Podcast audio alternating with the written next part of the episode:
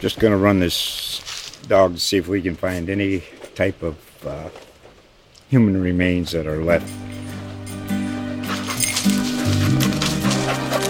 Listen to Where Secrets Go to Die, The Disappearance of Derek Hennigan. From the Detroit Free Press, a new podcast set in the woods of Michigan's Upper Peninsula.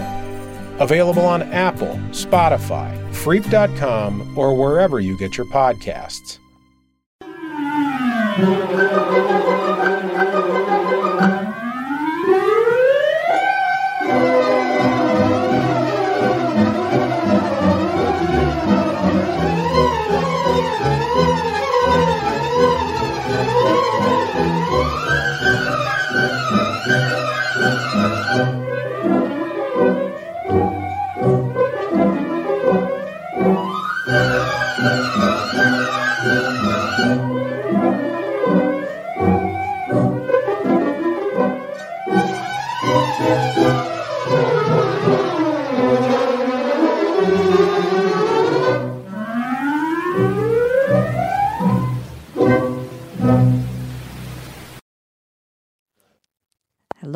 Everyone. As we continue to ring in the new decade, 2020, I am now standing here with Acting Police Chief James MacIsaac in the temporary police facility at 40 Woodland Street. Acting Chief Jamie MacIsaac was actually appointed to be the new chief on December 9th, and while contract negotiations are happening, he has been named the acting chief as of December 31st because Police Chief Richard McLaughlin officially retired that day. So it's really an honor to be standing here with you right behind your desk in this temporary facility, and congratulations. Thank you. Thank you very much. I know that contract negotiations are still ongoing, and possibly when this airs, it will be official. I do hope that everything goes the way you would like it to go. I'm confident things will work out just fine. It's really exciting. I mean, it's just so exciting for you when you look back at the past decade, as you know, and you've been the assistant chief for 7 years. So almost that past decade. And I mean, did you ever think that in the next decade, you know, that you would be the police chief? Well, I always knew, Chief McLaughlin was going to work up until till he could no longer work anymore. He turned 65. So I always anticipated that day would come. But, it's just been it's been exciting, and I've been real, honored to work and serve under Chief McLaughlin the last 7 years as his assistant chief. And there was a process that you had to go through, like just to, as out of fairness, I guess this happens with every department, that there has to be a search process and then an interview process. Yes, and we had great inside candidates. People stepped up, and I think it spoke very highly of our department and the caliber of people we have here. And there was the process that the town chose. It started actually in June, so it was a lengthy one, but it was, I think it was necessary, and I think everything worked out. At least for me, it did. So it's going to be a happy new year, right? Yes, yep. We're looking forward to a new year in 2020, and very excited about it. So before we start talking about the year, the new decade, let's look back at the last decade and the changes that happened, one of them being the construction of the police station. It's under renovation, which is why we're in this temporary facility. Yeah, so I think the talk of a new police station began around 2006, maybe 2005, and then when Chief McLaughlin took over in 2007, the talk was rekindled and went through a different, bunch of different phases. We were going to move into the library if we get a new library. One area was talked about was down here where we are now. But this past year, the town stepped up. I think we did a pretty good job of convincing people that we needed a new building. It's since 1931. And the town has come together. The other departments in town have all helped us immensely. And, it's just, it's great. We're renovating the new station, and we're excited about it. How is that going? How's the renovation going? It's going very well right now. We meet every Wednesday with the architect and the construction company and representatives from the building committee. And I don't want to jinx the project, but right now I think they've gotten to the point where if there was anything that was going to cause any major delays in the project, we've passed that point right now.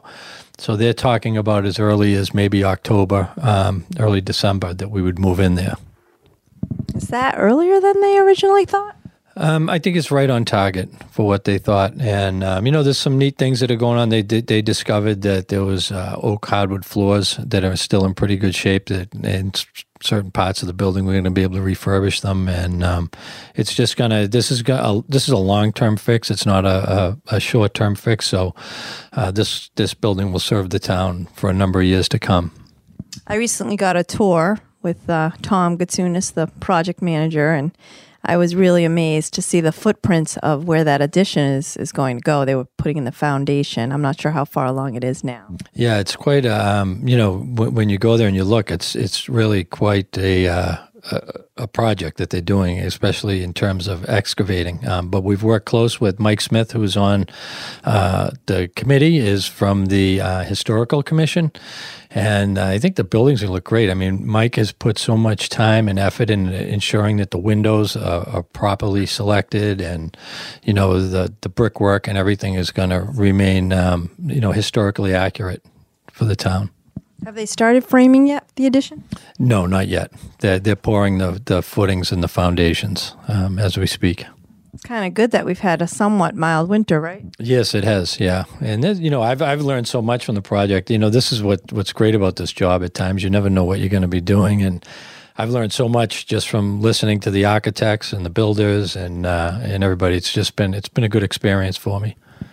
Well, let's talk about the new decade, 2020, and what you think will be the major changes that will be happening. What are your predictions for the next decade, or your hopes? You know, it's very difficult to tell. I think we're in such a you know, technology right now is moving so fast, and the changes in technology are affecting us in ways that I never anticipated as a police officer. You know, we have we've in an effort to become more transparent, we use social media. You know, whether it's Twitter or Facebook and our website, and oftentimes you find that when things happen nationally, even though we didn't have anything to do with it, at Belmont Police as a group, you know, something could have happened, you know, 1,000 miles away, like the Michael Brown shooting in Ferguson, Missouri. Yet there's an expectation that we're going to react in a way to that. And the expectations are legitimate. So I think news and news cycles and social media just spread so fast that, you know, we have to stay up with that kind of stuff. And there's a lot of good that comes from that, and there's a lot of negative stuff that comes from that. And, you know, we see it when we post things on Facebook, and I'll see some of the comments, and you got to determine if they're actually even Belmont residents or if they're not somebody, you know, around the world that's just, you know, throwing their 2 cents into a conversation or trying to stir a conversation. So it's, you know, it's exciting. You know, it's a great time to be alive, right? When you have these things happening, and, you know, the technology is just changing so quickly. I know in your presentation that you gave during your public interview, when you were interviewing for the police chief position, you talked about a lot of these changes that you're hoping to make, and one of them did have to do with technology. I think you said you want to get more training because you actually have a lot of computer equipment that some of you don't even know how to use, right?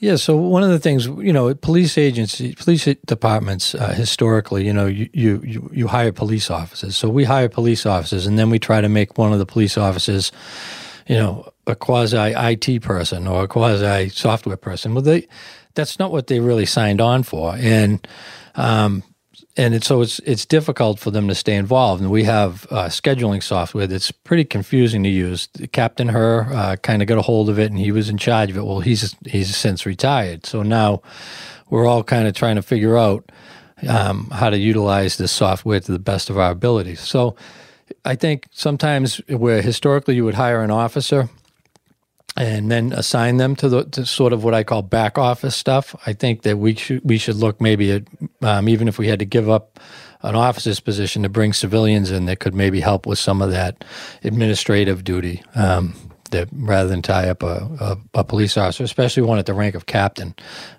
to do, just day-to-day administrative stuff. I would also like to ask you about some of the other changes that you plan to make as the new chief, and you can hold the microphone. Well, I was very fortunate, as I mentioned before, that to serve under Chief McLaughlin and under his leadership. And the chief has done a fabulous job of building bridges within the community and creating efforts for us to collaborate with many different people. And I just want to build on that. I want to, keep that going, the collaboration. I would like to try to involve more people within the department in it, at some of the lower ranks, maybe, as a way to delegate those sort of assignments to people within the agency. And, I come from a strong sports background, coaching and everything, and I really believe that attitude is very important. It's important for people's health and their well-being. And as a leader in any organization, you have an obligation to make sure that the people under you excel.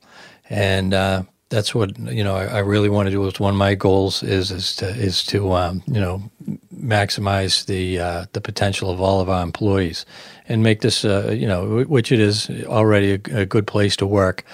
And at the same time, serve the residents of Belmont and provide them with excellent police services.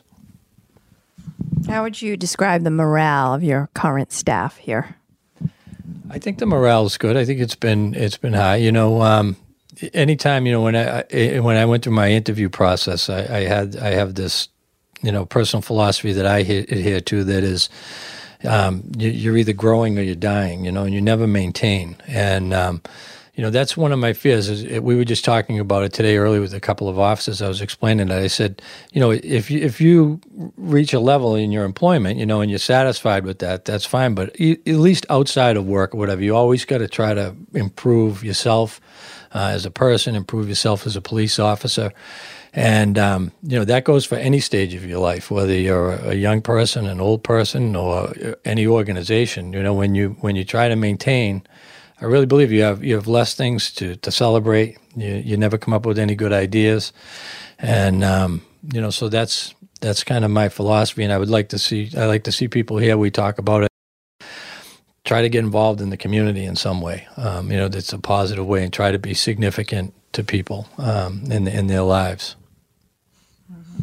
I know that there's definitely opportunities for some other internal staff to move up, because there's a captain position and there will be an assistant chief position. How will those positions be filled? Have you determined that yet? So the assistant chief's position is my pick. That was when Chief McLaughlin came.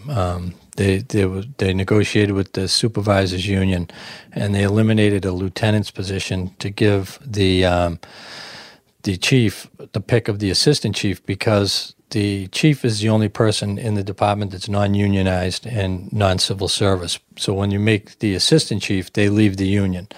And so you have somebody that you can talk to without having to worry. The assistant chief's not going to be violating the union and vice versa. So the assistant chief's pick is the chief's pick. The captain's position is within civil service, so in about 6 weeks we'll have an assessment center for the captain's position.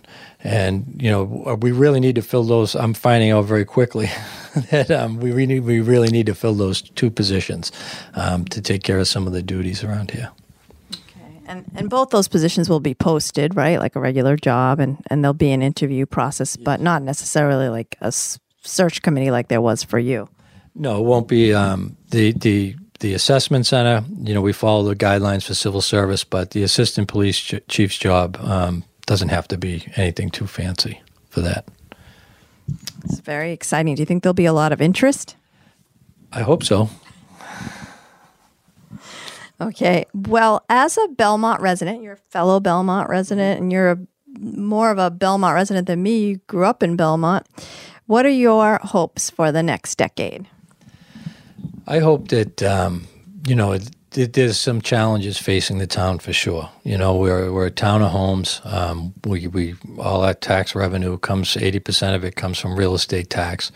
The schools right now, are bursting at the seams. So hopefully, when the high school project gets built, you know, the school will have more, you know, control over the students in a way of, you know, numbers wise, and student teacher ratio. And you know, I think the town's done a good job of managing growth. I think that the neighboring communities have exploded, and you know, and that all has an effect on us. And that's where we as the police, especially in terms of traffic, you know, everyone has always historically complained about traffic, but it's worse now. And people need to, you know, they need to understand that regardless of how much enforcement we do, you know, the traffic's not going to go away. And I'd like to see the mass transit improve. We have great, you know, mass transit availability within our community. And, you know, I'd like to see that improve statewide.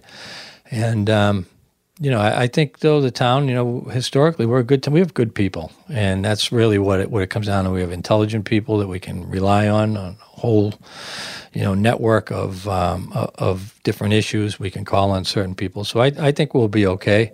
But, you know, there'll be some bumps in the road.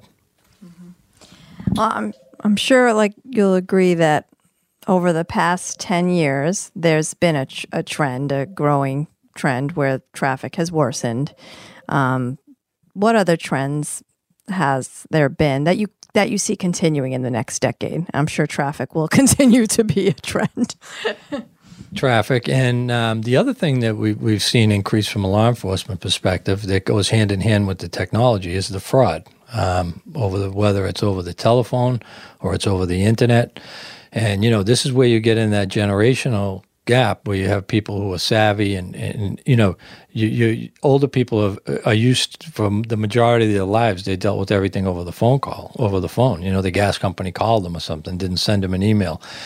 And so you have people that, whether it's fraud through banking or whatever, you know, the technology today allows you to make fraudulent documents that look real, you know, and they're taking advantage of people. The fraud numbers are, you know, are through the roof. I mean, I had my credit card compromised, you know, 2 weeks ago. We don't know why, but it got, you know, throughout Worcester County, it got used for 2 days. And so those will increase, and you know that has implications, you know, nationwide. When you think of the billions of dollars that's being lost by these institutions, and so I think we'll see that. And I think as a community, and I, you know, want to jinx us, but I think crime in Belmont has actually gone down in the last, you know, 6 or 7 years, and you know, we're you know, we kind of mostly gauge that by our arrests and our crime reports, but the sort of nuisance things have increased because of the number of people that have increased. You know, noise complaints, traffic complaints, those kinds of things. What about the opioid epidemic? Is that getting better? Our records indicate that it is getting better. I hope that I think, you know, the opioid epidemic is you know, a good example of how police agencies can't do it alone. You know, it took the federal government to get involved. It took calling out these drug companies, you know, re-educating doctors on when to prescribe them. And we don't have the overdoses that we were having 2 or 3 years ago. But what's more frightening now is the fentanyl has replaced heroin. So now our drug detective that works with the Middlesex County Suburban Task Force tells us that they're just finding fentanyl now, not even heroin. You know, it's just fentanyl cut with another substance, and that's scary, because then you have people that overdose that, you know, shouldn't have overdosed. We have the potential in Belmont to get 2 marijuana recreational retail stores. What do you think about that, and how that will affect your job and public safety in Belmont? So with what I know about the stores themselves, probably won't pose a problem other than traffic. What concerns me from a law enforcement perspective is if they allow deliveries like the state does, or, you know, you worry about somebody who picks up a large quantity and is leaving the facility and might be targeted for robbery or whatever. But the deliveries is where you'll have the issues, you know, because you're going to have delivery drivers driving around with cash and, you know, there's marijuana in there. Speaking with, we had a meeting with the company that wants to go into Pleasant Street, and they talked about mitigating traffic through the use of apps and things, most like you do with Dunkin' Donuts. You put your order in for your coffee, so it's waiting when you get there. So they know that people have concerns when they come in, and they spend a lot of money to address those concerns. Will you be talking to other towns who have these facilities to maybe compare notes or see how the issues that they've had and how they've dealt with them? Absolutely. Yeah, that's what we do. And, you know, I know they work for the industry, but they hire a consultant, and one of the one who does the law enforcement side for one of the companies we talked to is from New Hampshire, where they have, his community had both a dispensary and a grow. And he described it to us that he tried to stop it, but then he realized, you know, you can't. The law is, you know, it's gone through. So he embraced it. He learned as much as he could about it, and he said, you know, that they really have no issues. And you know, now he works as a consultant, and he's usually the first person that, you know, we'll reach out to when someone's coming into town. What about school safety and keeping students safe, especially with the new school that's going to be bigger and definitely opening within the next decade? How are we going to keep our students safe? So we have, you know, an SRO at the middle school. We have an SRO at the high school. They'll both be at the new high school. This, you know, the high schools, we meet, you know, we've probably had a number of meetings on school safety, whether it's the cameras, the entrances, the windows. And, you know, the team, the building committee that's doing the school project have been receptive to all of our ideas, all of our thoughts. I've never heard the word, no, we're not going to do that or we can't do that. And John Phelan deserves a ton of credit. I mean, he's in these meetings, and he's, you know, drilling down to the very detail on certain things. And, you know, so from a physical aspect of the school, we're going to be all right. You know, we need to keep training the school, the staff and the students on, you know, the incident drills that can occur, and make people aware, you know, of what their expectations are, what the expectations are if there's an event in the school. But that's, I said it in our interview standpoint, that's one of our strong points right now with the department. We've never had a relationship like this before with the schools like we have now. Any reason why they can't have metal detectors in the new building? Everyone, you know, well, think about it. I mean, then you need to staff it, right? Because when the kids are coming in, you know, everything would be triggering the metal detectors. And, you know, at the same time, you know, when we talk about school safety and, you know, active shooter incidents, you know, you talk about probability versus possibility. Is it possible it could happen? Yeah, absolutely. And it's going to happen again somewhere, right? But the probability, you know, you don't want to turn these schools into jails. And, you know, they're still schools. They got to be inviting to people, inviting to the kids. There's actually studies that, you know, in different parts of the world, like in Vietnam, where they took schools and they walled them in and everything. And it's really not good for the kids, and it's not a conducive learning environment. So I think through technology and through the design team, there's some security features built into the new school that you wouldn't notice when you walk in there. And I think they've done a really excellent job on it. What would you say is the biggest public safety concern in Belmont? I mean, I do the logs every week with Lieutenant Daly, and usually it's mostly traffic issues. There are domestics. And, you know, I was just surprised that, like, New Year's Eve, nothing really happened in Belmont. You know, you would think there would be something in the reports. Well, I can tell you New Year's Eve traditionally has been a quiet time for us. When I first became a patrol officer, you know, I volunteered, you know, to work New Year's Eve because I thought it would be a lot of action. And, you know, Belmont, it's almost like it's July in the summer here on New Year's Eve. I think they celebrate, but they celebrate somewhere else. And even in 2000, you know, when the turn of the century, when it was supposed to be mayhem, right? we were all in here and work. I think we had extra staff on, and it was one of the quietest nights I ever worked. So, you know, people at Belmont are great. And, you know, I think that there is a tendency that people go elsewhere to celebrate, or they go out to a restaurant or things like that, or they're already away with their families on vacation. So as we wrap up, I'm going to ask you one more question. What is a change that you would really like to see happen in the new decade in Belmont? Well, not only in Belmont, but I guess throughout the country. You know, this last decade has been a tough one, considering police and community relationships throughout the country. That's had a negative impact on us. I think less young people want to become police officers now because a lot of the negative press we've gotten.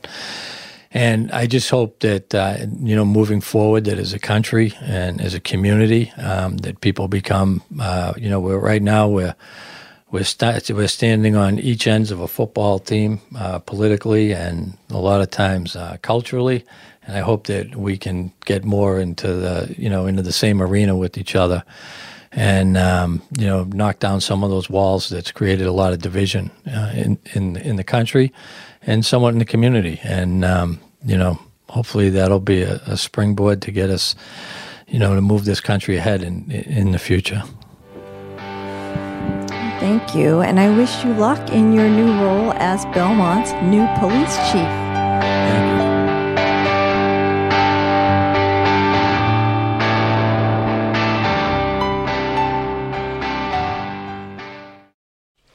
Just going to run this dog to see if we can find any type of human remains that are left. Listen to Where Secrets Go to Die, The Disappearance of Derek Hennigan. From the Detroit Free Press, a new podcast set in the woods of Michigan's Upper Peninsula.